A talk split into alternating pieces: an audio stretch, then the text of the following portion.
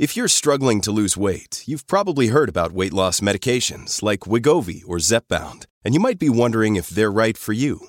Meet PlushCare, a leading telehealth provider with doctors who are there for you day and night to partner with you in your weight loss journey.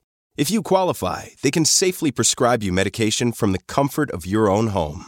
To get started, visit plushcare.com slash weight loss. That's plushcare.com slash weight loss. plushcare.com slash weight loss.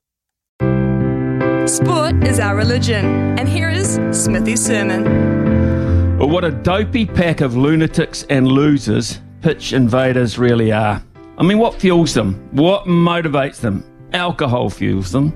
Maybe drugs. Incentives from colleagues motivates them. You know, the old dare here and there. And the fact that they will never be deservedly on the big stage in life. So they'll probably throw jealousy in there as well. Petulant, pathetic show offs, clearly deprived. Most of them too young to remember Gunter Parche. Who you say? Gunter Parche? Well, 30 years ago next month, he was the maniac who jumped the barriers and stabbed Monica Seles, effectively ruining her career.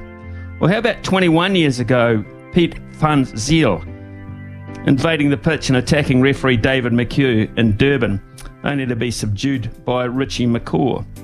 I've never been a huge fan of security at sport, hordes of them positioned strategically around the grounds. The need for them casts a blight on the image of the event.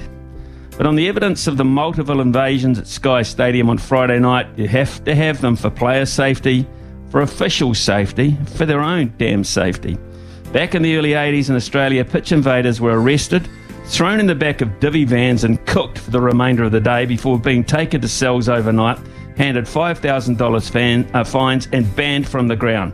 Now, that was 40 years ago. So here's the thing, you clowns it's not a new fad. You're not achieving anything special except putting people in danger and, at the very least, holding up the event the vast, vast majority have come and paid to see. God knows there's enough interruptions as it is in sport, isn't there? Get over it. It's just fun. No one gets hurt, I hear you say. Petty crime, well, we know all where petty crime heads to these days, don't we? Just gets bigger. Stay at home, run naked round your backyard if that thrills you, but don't go to the game for everyone's sake. Please, stay at home.